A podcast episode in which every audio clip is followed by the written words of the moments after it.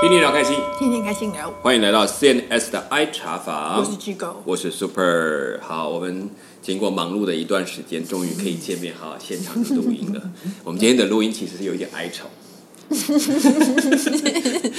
因为是重录，所以是重录。为什么重录呢？我们上一次在线上录完，有一集录的非常开心，录完之后发现忘了按录音键。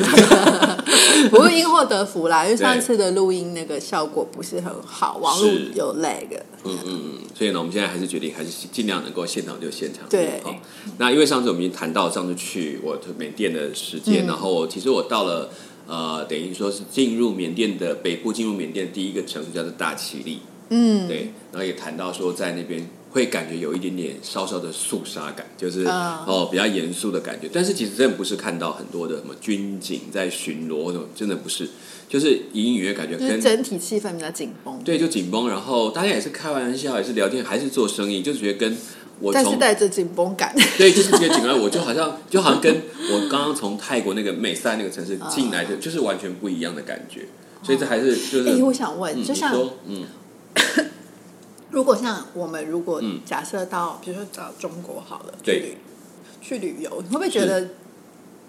有时候好像就是会自我审查一下这样子？哎会耶，我觉得还是 就是会，会，比如说你在讲话或者是在嗯呃做一些行为的时候，可能就会多少会比较有一点顾忌，或者是自我审查一下。因为有时候不是因为自己，对，可能不除一方面自己是除了说你对这个地方的规矩啊，是是不是那么清楚，怕踩到界限以外，另外一方面是有时候我会怕为当地的朋友找麻烦。哦，对，也是会，因为其实我们在当这样，比如说我我之后有可能谈到我去大陆一些那种小旅行的时候，就会发现有一些状况，就是他们虽然呃不一定会不让你讲，可是你会知道他们可能不一定完全赞同这种想法，然后他可能周边的，因为还有我们接触的其他人，你不知道是谁，嗯。我们私下可能可以讲，在家里面可能聊聊，可是如果出去，还是尽量会小心一点，这就是一个嗯。言论不自由的也许是我吗们他他们像有时候说啊，我们都没有啊，可是不知道的，或者我在心态上，我还是会觉得他们还是有一些限制。哦对对对，那个那种很难说，因为当你听到讲某一些议题，他们开始都用某一种观点的时候，你大概就隐约觉得有一种压力在里面。哦，嗯，所以就会尽量再跳出来。那还有就是因为偶尔你会碰到有一些我们不太熟悉的人，可能他们当地的什么一些。保安呐、嗯。或者是其他的这种呃一些政委代表啊，这种东西你都会碰到，然后你就反而就会特别小心，因为你知道以他的身份，他实在不能跟你说什么，你也不能要求他跟你做表达什么，嗯。所以就在现场可能就是打哈哈这种，就会保持一个界限，嗯。会的，我觉得还是会有。那其他就是你会无意中发现，比如你在网络的使用上，嗯，某一些字眼的使用上，你会发现不是那么方便的时候，大概就知道好像怪怪的，然后就、哦。啊，这个东西就反正不碰就好，大概就是这样。嗯那我觉得缅甸那边可能就像你刚刚讲，也有一种就是我不知道当地的实际状况，可能我给自己也很多的压力，会觉得、我要小心一点，人家嗯毕竟就过去所知道的缅甸没有这么的轻松哦，你要顾虑到，就像为朋友，嗯。为我身边带我来的这些人帮他留一点余地，然后有什么问题，通常是先问，哎，你们觉得这样可不可以？嗯然后他们就哦，那怎么样做比较好？我觉得这也是一种学习。嗯嗯，对，所以在我们也说，其实，在大旗这块地方，它其实有一点像自治邦，就是它实实际上跟整个缅甸的管理似乎系统是不太一样的。虽然它也是在缅甸的整个国家里面，嗯然后我们我来住的，我讲那个大哥家，其实我都知道他身边的他同届的同学都在叫他叫四哥四哥四哥，就是就对，就是其实就是他他可能他家里的排行吧，然后他们都尊称他大哥，确实他真的有那个大哥样，啊。所以我们知道他家就更有感觉，真的，嗯，就感觉这个讲一声叫一下就哦，一切都 settle down 都安排好了，对对对，四哥怎么感觉你像什么乾隆皇之类的？哎四哥哦，对对对，四阿哥，四阿哥，四阿哥，哎，对，有这种感觉，对。好，我们那就是，我觉得在那个有趣，是他们讲，他当然对我们很客气，也看得出，就是我们自己的体会。就像我之前说过，还好过去对他还算客气，就是他真是你尊到底过。去是对谁不客气？没有，很紧张啊，因为有时候教课可能给学生念一下，功课没有会提醒一下。教什么课啊？而其实我在那边教大家都属于我们讲比较是教会的一些功课啊或神学的东西啊，因为他们都会在一些教会服饰，所以发现是基督徒，哎，对，有技术背景。那有的甚至是可能像我们在带的，因为在台北有一些过去可能还是所谓的戒毒人员，就是过去可能因为在那个地区很容易犯下这些问题，所以当地有很多的戒毒所是会帮助一般的民众可以戒除这个毒瘾的部分，或者造成避避免这样的伤害。所以这个你过去有提过，就是因为那边的环境嘛，对。然后加上他们可能在很多的那个生产农业生产上是，他们会以就是对罂粟花这些都是这些毒品为主，对所以就年轻人也很容易染上。对，而且在那个地区，因为其实为什么这这个背景也是当地他们其实跟很多战争尤其对那种跟不管是缅军自己，或者是缅共，或者当初以前的泰共之间的那个，他为了自己求生存，他们没有靠这些东西去换取比较多的金钱或者是武器，嗯，来保护自己。所以那个阶段在那个时期是这样。那当然后来这些年。慢慢，他们转种茶叶，嗯，转种咖啡，另外的高经济作物，这也比较能够跟世界接轨，也不用也避免那个所谓的这个罪行的问题或造成处罚这样子，所以这也是成为一个新兴的产业。所以通常这些背景后来能够做大批的茶叶啊，或者说他们其实大概都有多少接触到一些这些的状况，这是我们刚刚我们大概所碰到。所以其实这些大户他们过去怎么走过来，我们就没。所以我在说他是大哥，某种程度也是大概体会到。他应该在这里，他们家一定有相当的背景，有江湖的历练。对对对，有江湖历练，所以 这个对，其实待人呐、处事，你都会觉得，嗯，他很有那个风格，所以就这样。好，那也就这样，在他家住了。我说是在缅甸住的最好的一个晚上，嗯，虽然很舒服，很安静。但是我们离开之后，我们就后来去坐飞机，就是从大其力飞到这个缅那个仰光。那也提到，其实，在在大齐的的机场就很特别，就是你可以在候机室直接看到你的飞机就降落在你面前，然后你再直接走到先先等那个特权阶级的选好位。对对对，就是我们在那个地方，我就发现，在在这里的机场其实呃都很简单，都很简陋，但是其实他们在整个的缅甸大概。空运在未来的路程上只会越来越多，不会越来越少，因为他们因为他们地形在崎岖，地形对崎岖，而且不好开路。就这种开路其实相当耗耗那个精神的。嗯，就那种飞机是大型的飞机啊，大概就是中型或小型的飞机，就是我们那五六十人到一百多人那种飞机，大概就是他们的一般的运输这样子。嗯，那我们就从那里坐飞机，然后到阳光。那我说啊，到阳光其实最有趣。当阳光一下来，我就说这个机场让我觉得进步的最大原因，就是因为它有一个转盘。行李转行李转盘，对，而且不是小的，是大的，然后有两三组这样子，就觉得哦，我到了一个大机场。那这个机场就是整个跟我们在这个大企业看到真的不一样，就是你不要想象这个这个好像好到到了泰国的一个我们说纳普的机场那种感，它是国际性的机场，就真的比较好很多。然后，但是我觉得天气一下来，比起我们在大企力，我们记得刚下飞机的时候，整个那个空气。吹进来就觉得哇，整个就是那种湿热的空气，很闷，就完全不一样。不像我们在北部地区，好像还有点风凉什么，在那边就觉得哇，那个整个吹上来，好像突然冲在就冲进一个桑拿的环境当中，然后那个热气就往你身上冲，哇，马上汗就这样开始冒。对，这就是在在阳光的一个天气。嗯嗯，好。那阳光，我觉得去到阳光，我们其实进去之后，我们去住的地方，就是开始到那边当地。有当地的朋友来接我们，带我们去看看那边的环境。嗯，那我为什么一定要去仰光？除了当然，仰光是一个他们主要的地区重要的首呃的都会区以外，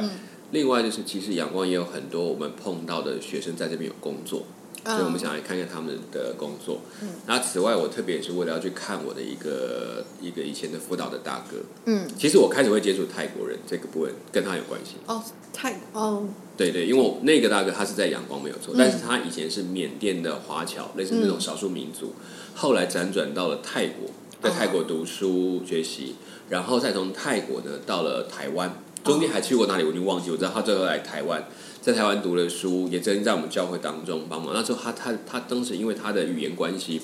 他能够讲中文，能够讲泰语啊，一部分的语言，对，因为他们 那个环境就是这样，而且还有一些少数民族的话，那我就真的不知道。然后。他在台湾的时候，刚好那时候我们才大概是专科还不还没当兵之前，嗯，他就到我们教会里面，让我们团体里面常常跟我们互动啊。嗯，那其实他是当时他的目标来这里是为了我们在我们家附近的一个盖的很大的一个一个公共就是国国民住宅的那个大的一个工地里面，他要去那边照顾当地的很多当时很早很早期的所谓的义工。就那时候讲外劳，那时候嗯。有缅甸的义工吗？泰国的。泰国的泰国的外劳，那时候那时候真的哦对对，有一段时间，对，那时候都是公共工程，然后进了很多的，然后他们就是住在那个工地的地下室的里面的那嗯嗯嗯，嗯。个他们给他们有一些住房，对公寮，这可能我觉得公寮觉得又还再差一点点，就是在那个地下室可能就是有床，然后分隔几间，哦。然后就那时候因为还没有特别重视这个环境嗯，但是就是这样去做。那他就是等于是第一批透过一些单位协助去那边跟他们互动、沟通啊、对谈，他就照顾他们，然后那就带着我们这群年轻人，嗯，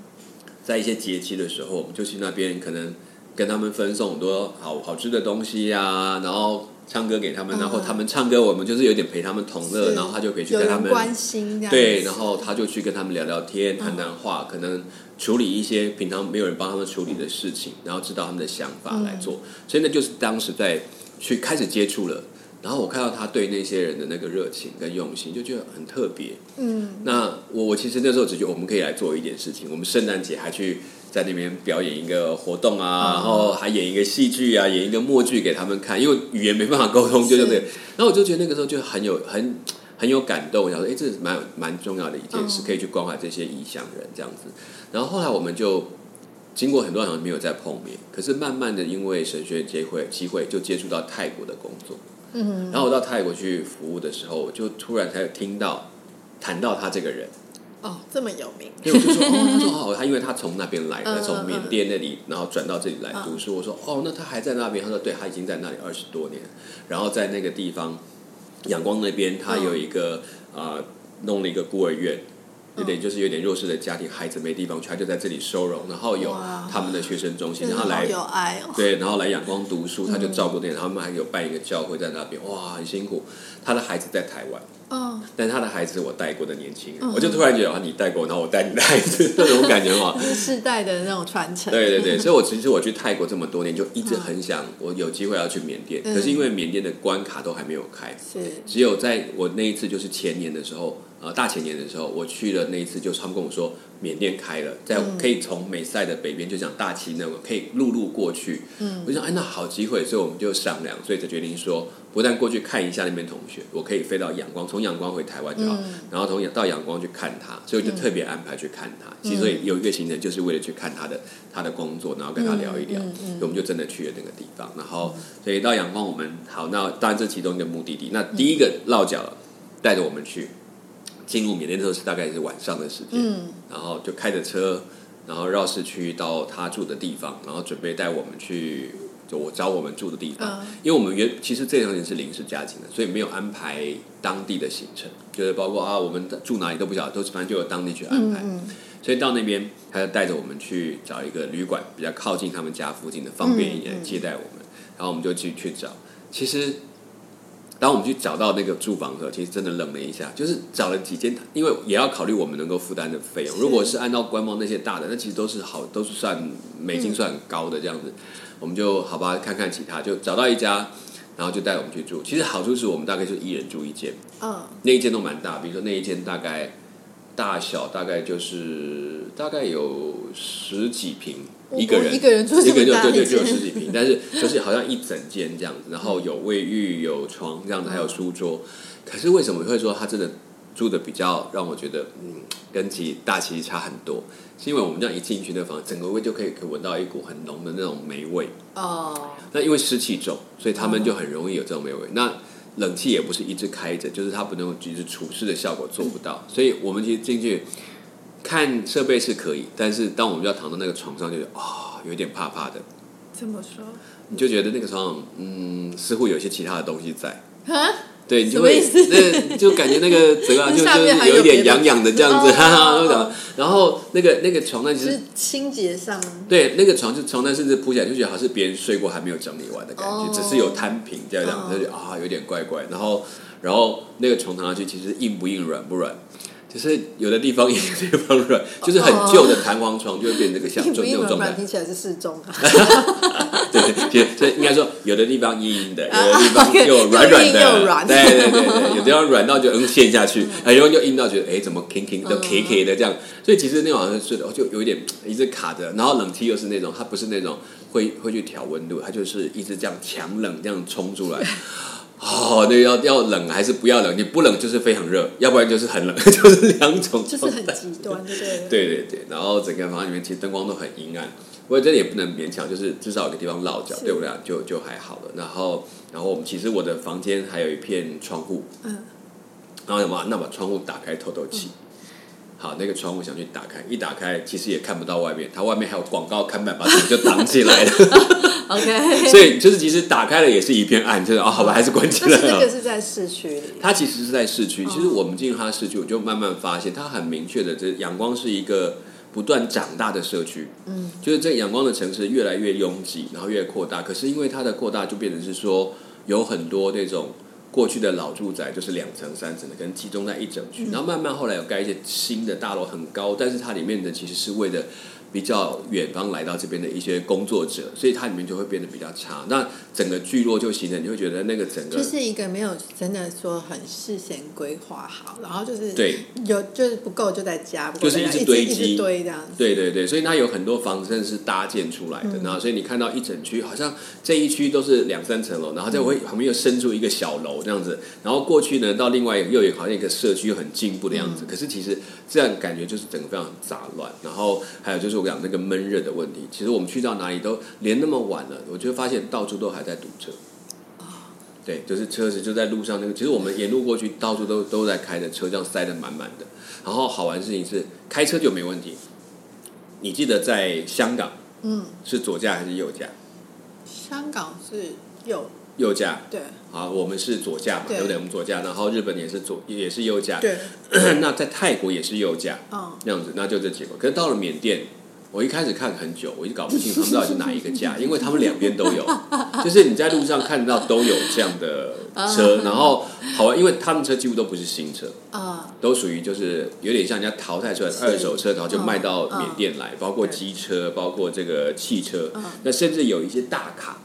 啊，那种大卡车，军用大卡车，然后我们就看哇，后来才发现不得了，有很多车是超过五六十年代以上的车，就是二战留下来的车。车，对对对，然后那种那种大卡车还在开，然后就是在这个地方，其实它都是等于说在用的很多所谓我们讲这种器材都是得都外面进口，嗯。但是进口都是属于二手的方式，嗯。然后修给修好给他们，所以包括我看到很多台湾的机车，嗯。然后看到很多其他这种这种慢慢流到这里来，就看到很明确，然后它这个一大堆。嗯，那这就是在当地的那个交通的经历，你看得到这些车大概都是二手的啦，嗯然后然后有年代的啦，然后现在很多都是在当中那种改装的，然后左驾右驾就整充斥都非常有弹性。对，很有弹性啊。其实，所以我我觉得在那个地方，他们在如果你在大马路还 OK，通常他们那个比较这个后来延伸的社区的那个路上的车开法，就真的是。嗯啊，你要自己留意了，嗯。因为就有时候人走自己要小心，因为嗯。他们开车其实就这样整个冲过来也很多。那当然，他本来也没有办法画什么线，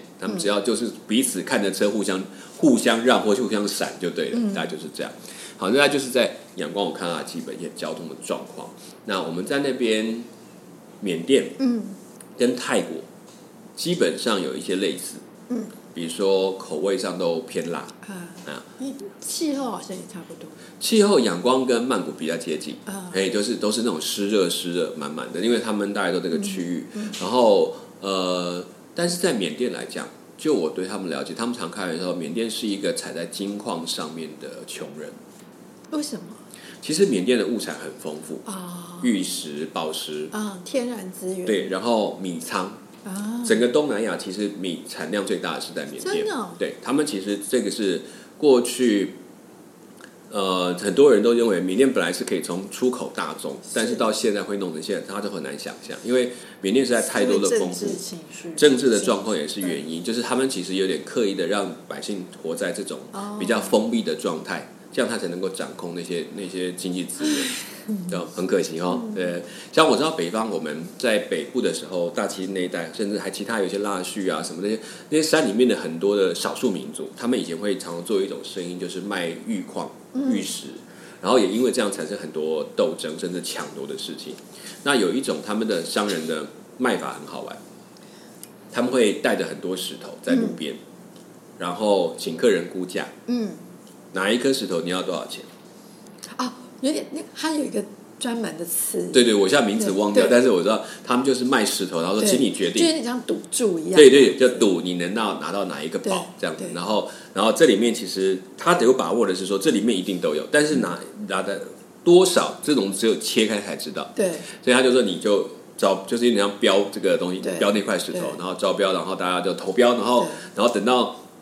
谁的标到了，好就现场就把它切开来，嗯哇，有的人就很开心，它里面可能百分之七十是整块的玉石，那有的可能只有百分之十或者，所以他说这个东西就是。他说：“这就是有点在赌注了。你今天嗯赌到了都是你的，但嗯赌不到，对不起，那就算我赚了。所以他们也有很流行这种对这种贩售对对的方式。对对对嗯，这个我有听过，有听过哈，这这个后来我发现，不只是在缅甸，包括其他地区也也在也、嗯也有做类似的方法，而且那那石头都不便宜耶，都不便宜啊因为它其实那个都不是我们想的几百块那种，是几十万。对，就是它其实价值很高，只是说因为它就是有点就是说我不要。我我现在没有把握告诉你，但是也让你有一点机会。如果你拿到了，一定比这个赚更多更多对。但是如果你猜不到的，就是赔一点点，但还是有东西在里面。就这样，我们讲福袋，有点像福袋，你不知道里面是什么，然后看你那同样价钱买了，你就看你的运气盲喽。对对对对对，盲盒 对，类似盲盒的概念嗯啊。OK，所以他们当地的那因为这种，其实他们现在做的这种行业，大概都有一种风险在，嗯就是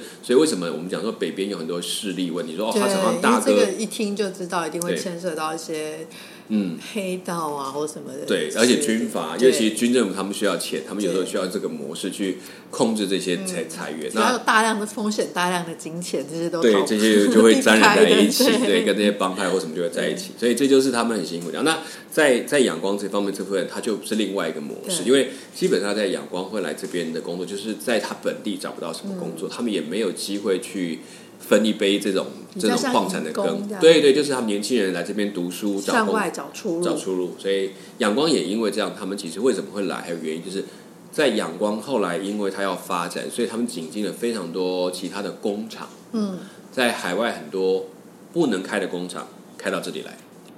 海外很多不能。比如说在台湾博有些工厂的条件，哦你在这里不能开，他就干脆在缅甸开，在仰光开。啊，那因为仰光需要让很多就是增加工作机会，所以这些工厂可能就在一些化学工厂啊，或者那就是在那边的环保条件没有那么高，甚至好我花一点钱就可以买通，就可以做这些，所以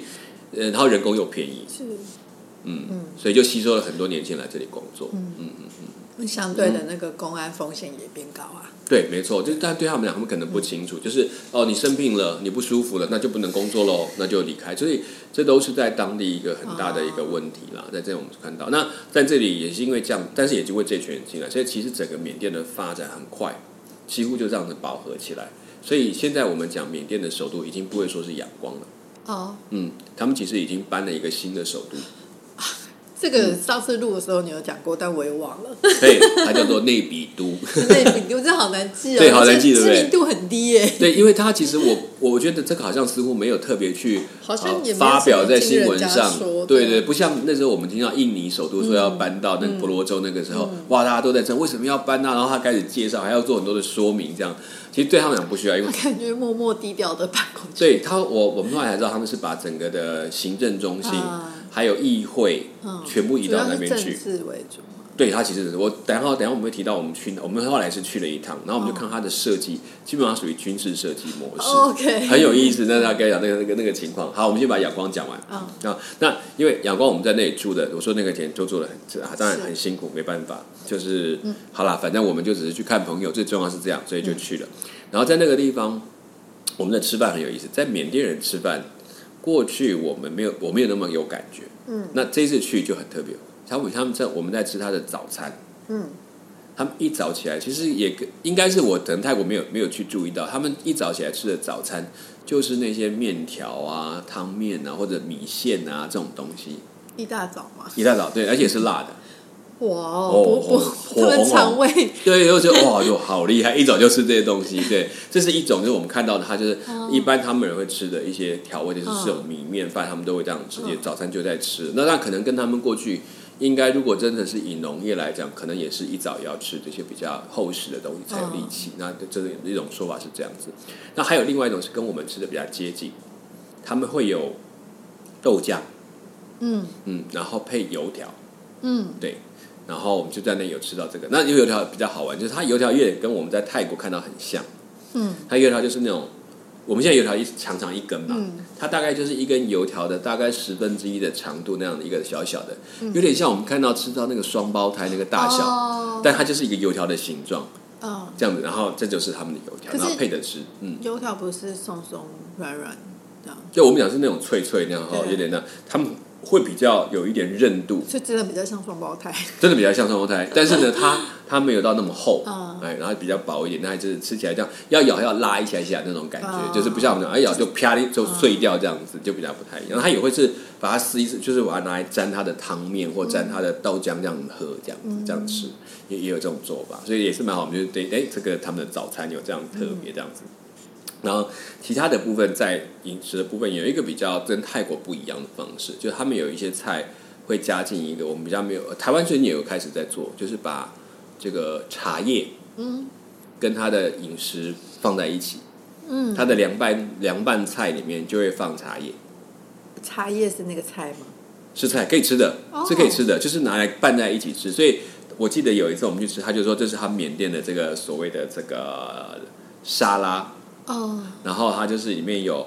他们准备要某一些茶叶的碎屑，然后花生米，然后还有一些小小的菜什么的，他就都不认识了，他就拿然后拌在一起，听起来蛮特别的，而且嗯。感觉很爽口。对感觉是很爽口。可是等我吃起来，然后它其实是辣的，啊。而且非常辣，就看不出红哦，那没有。有茶味吗？他不知道我不知道加了什么东西，反正吃的就就是它就是有有茶味，还是有那个香味在，哦。茶的香味在，但是它整个味道是辣的，哦，所以我那吃起来哦，哎，这个味道那还蛮刺激爽口它的辣怎么来的？我就不知道，因为可能有一些辣，我们会以为说有红的才会是辣，对其实不见得。辣椒不见得都是红色的，哦然后它的辣味有很多，它也有绿的辣椒。对，所以吃辣椒有时候也很辣。对对对，然后我就看它，可能它在拌的时候我没有注意到，它里面就是有那些味道。那吃起来真的味道比较呛，但是它不会失去它的香味。然后花生它是他们的花生也好玩，就是我们一般吃台湾的花生，一颗一个饱满，嗯。他们是小颗小颗的碎的，就有点像我们讲，呃，把它捣碎，捣碎是后来的事，但它原来的原粒就很小。啊？哦，就好像是我们现在一般花生粒的一半或三分之一的大小，这么小。对，但是它吃起来好香哦，那花生味道很浓，哦。对，然后就把再把它打碎，然后再把它拌在里面吃，那个泰国也会这样用，哦，但是就是茶叶这一味是他们特别会摆，听起来听起来是蛮蛮有趣的。蛮有趣的哦。那都。只有辣的吗？哎，我不知道他们大概哦，对，这点就辣味对他们来讲就是基本调味，所以你你不用，你如果说不辣，对他来讲不辣就是基本辣，啊，OK，哎，就就基本辣。所，以不能吃辣的人，你你要跟他说慎入。完全不要有辣，就那就不能放辣椒，这种他可能哦好，那他就因为对他们来讲，嗯他的基本条就这样，所以都吃辣，都吃辣，他只有只有怕不辣的时候，哦，OK。嘿，啊。不过我有在嗯，台湾，就是有去过那个南视角那里，嗯嗯。它不是也有很多那些，对，就是缅甸呐、对对对对。泰国啊、越南的那些，嗯，我们有一个小缅甸街在那对边，，对，然后哎，我们那时候就是特地去那里，想要吃一些异国料理，然后就我们就选了一家，他就是卖缅甸菜的，然后其实我我说真的，就是它的那些面啊、汤啊，其实看起来都很像。嗯，然后，但我们那时候就是比较多人，我们都大家都点的不一样，嗯然后互相吃，其实味道很多也很接近。嗯。然后，但它很多是类似那种，它的汤就会有点类似像那种很浓稠的，类似咖喱的感觉，这样子，就是很嗯，很黄黄的，然后然后哎 有那种，就因为它有很多姜黄，嗯。嗯嗯嗯然后它的那个，我们那时候是吃到它有放在那个汤，呃，跟干面跟汤面都有的，嗯嗯有一种一个应该是类似像蔬菜，然后那嗯口感很特别，然后我就觉得好好吃哦，然后我们就问那个老板，他说那个是香蕉根，就是香蕉的茎还是根的嗯，那个它有一个那像香蕉花，你知道，就整个饱满，嗯他们把它切成丝一样，对，那个那个很好吃那个那个口感好特别哦，哎那个之前我去泰国，嗯。他们在卖，我想说这个怎么吃啊？后来我才发现不是，因为我们看到都已经不是那个形状，它是整颗像像一个大花苞一样。对。然后他就把它回去之后，把那个外壳扒掉之后，就切成丝，嗯所以你吃起来好像吃到那种高丽菜丝这样子，然后一丝在里面，就是有一种脆脆的口感，对，但是它的香味不一样。对对对对对对对它呢可以凉拌，可以炒，对啊对，都有，对它有做汤，对对都有用那个味道我觉得很不 错，对，它就是香蕉花，好 像口感也。很特别。对，所以一般台湾没有在吃，可是其实在他们那边常常有。哦，台湾买得到吗？呃，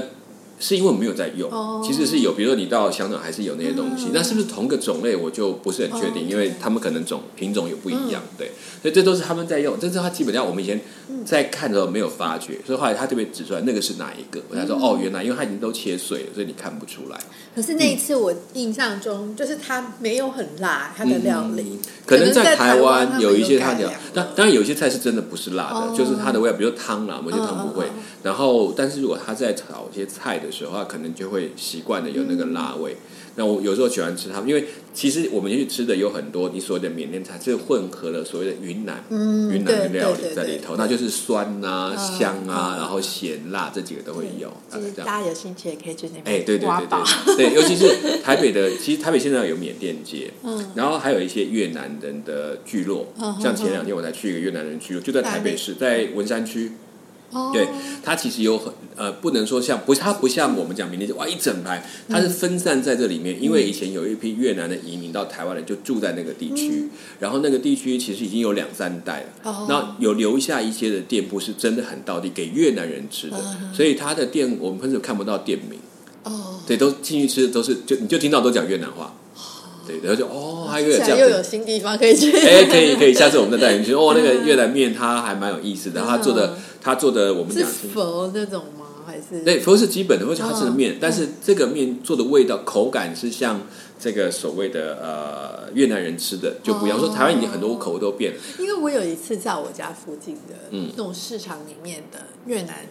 的小摊嗯，买，因为其实我很喜欢吃佛，可是 那次买了以后，哇，我就吓到哎、就是其实真的在那那边，我发现就是在那边跟他买的，真的都是越南人。对可是我买回家吃以后，我发现哦天哪，这个口味我真的不习惯。就是嗯嗯嗯嗯我通常吃到手都会觉得它是它是虽然是高汤煮的，但是它其实是清爽的。清爽的，对，它那个就完全是很厚重的味道，很厚重，然后他用了很多的内脏，对对对对，然后用了，很多的，对就是整个汤头跟那个料，就是想象的不一样了。完全不一样，味道也不一样呢。嗯因为我刚开始在买的时候，我还想说，哎，都是越南人，他是不是口味比较到底的？对，结果我发现，我回去以后我真的不行哎。哎、可是我去的那一家就是在文山区那家，他就是专门卖给越南人。然后我就还看才知道，他很有趣哦。他礼拜一到礼拜五每一天的汤头是不一样的。哇，他就是，但是就是你那天来就吃哪一种，比如说、嗯哦，我那天是礼拜礼拜六吧去，嗯然后然后去他就贴他今天有两种，一种叫顺化米线，一种他就说这是两个地方的、的米线，然后嗯它的不同的汤头是是海鲜煮的。哦然后前两天可能有牛肉煮的，哦有猪肉煮的。哦然后哦，他对说这样分，他说你们，但是你哪天来就吃哪一种，他不会另外再特别做别的给你吃，嗯这样子，那就蛮好玩的。好蛮棒的。对对对，所以我就我就很不太确定说到底 嗯到地的越南，我觉得有可能是他们在做，真的有把一些缅甸的不辣的菜，就是不会辣的菜，因为他可能到台湾人可能吃的有些，也还但是有一些味道可能还会保留，比如香茅的味道那种泰式的东西，或者有一些所谓斑斓的味道，这种比较到底的材料现在都买得到，所以他们终于可以做，因为我我自己没有去过越南啊，所以我吃到的越南菜都不是在越南吃到的。都在台湾吃掉的。就是平均来讲，不管我以前在法国或者是在台湾，然后吃到的越南菜，其实通常给我的印象都还算是清爽的这样子。可是就是那一次，我真的吓到了。对对。可是我就在想说，会不会他这个是这又又属于嗯，另一个派系，就是更庶民这样子？这个很难讲，因为他们跟我说，像我们今天碰到那老板，嗯他说其实就基本来讲，他们还要分北越、南越，嗯嗯嗯其实两边口味就不一样。哦，对啊对啊，像我有很喜欢有一家清化的河粉的，它的口汤头，嗯，像我们通常吃越南河河粉都是牛肉汤头、猪肉对那种，然后它可能是用大骨熬，可是我说的那个清化河粉那个，它是用鸡骨，嗯嗯嗯而且它的汤头更清爽，然后它是是用很多的蔬菜跟鸡，嗯然后它也没有牛肉这个选项，对它只有鸡肉跟猪肉这样子。那真的好玩哦！哎，所以好玩就是这样比较起来，我可以确定，比方说缅甸的汤头嗯，是真的比较浓稠比，较厚重，对它的味道啊，对它会比较强，然后用很多的料，所以它的汤很少是白汤，没有这种，嗯就是它都会有一种，就是像我们讲，应该说很像那种豚骨汤的那种感觉，嗯然后再多一点料，所以油啊什么都很明显。那我想这个是他们的，就至少跟越南应该是不一样的这个部分。好，那大家在那边吃，我觉得是有机会我们来谈越南是什么东西，不知道台湾的越南人吃什么东西，这也蛮有意思的 哈。OK，那后来结果在在阳光这边，当然我们吃就是都跟他们讲，有的细微有分布，但是有一些好玩是他们也会吃一些非常清淡的这样没有，他也会有这种这样清淡的东西。就是嗯我们那一次有一天去吃一个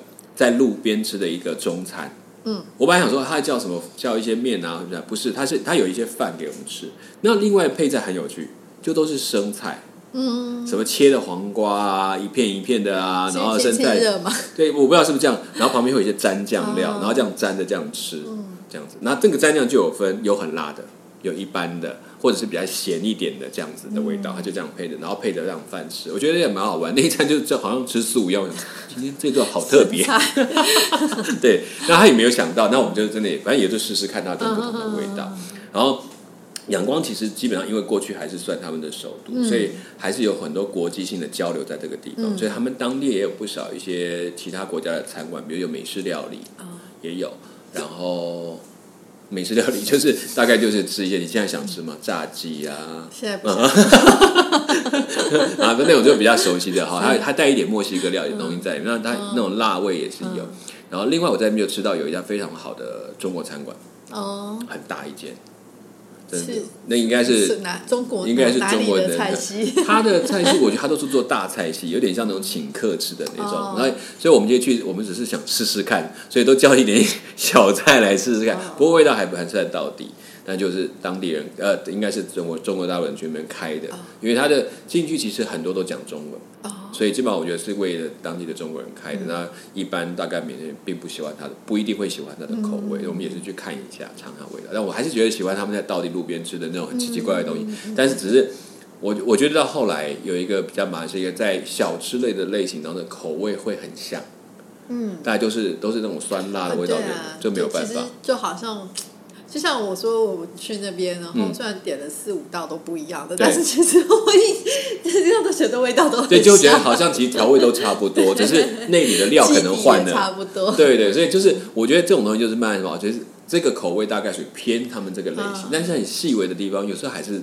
看不出来，不没有办法去理解。当然要再再多研究或多再接触，就知道它的差别到底在什么地方。那大概就是像他们比较多的什么河粉呐、嗯面呐、米线，这大概就是比较类型的不同，这样子就差不多是现在的样貌。好，我想其实，在阳光大概我们看到这些东西，会说啊，这个虽然阳光去还不错，但是可惜他住的地方有一点辛苦。那如果纯粹是观光客，他有观光客的路线是是没有问题的。有机会观光的话，是基本上是跟团，他一定会团进团出带着你去跑。还方便去缅甸吗？哎，现在其实已经有人在进去了。哦只是当然，在台湾目前在外交部认定是红色警戒区对他就鼓励你能不去就别去的概念。嗯但是事实上，我知道这一段时间已经有人陆陆续续回去，可能是经商的，哦，或者有一些有工作的要去的，他们还是得去，因为就以观光来讲，可能现在还不观光还不太适合对他。那当然，现在就算去观光，他们官方也有安排一定的路线可以去，所以很多人拿到缅甸签证，你去其实也要注意一件事情，你并不是所有地方都可以去。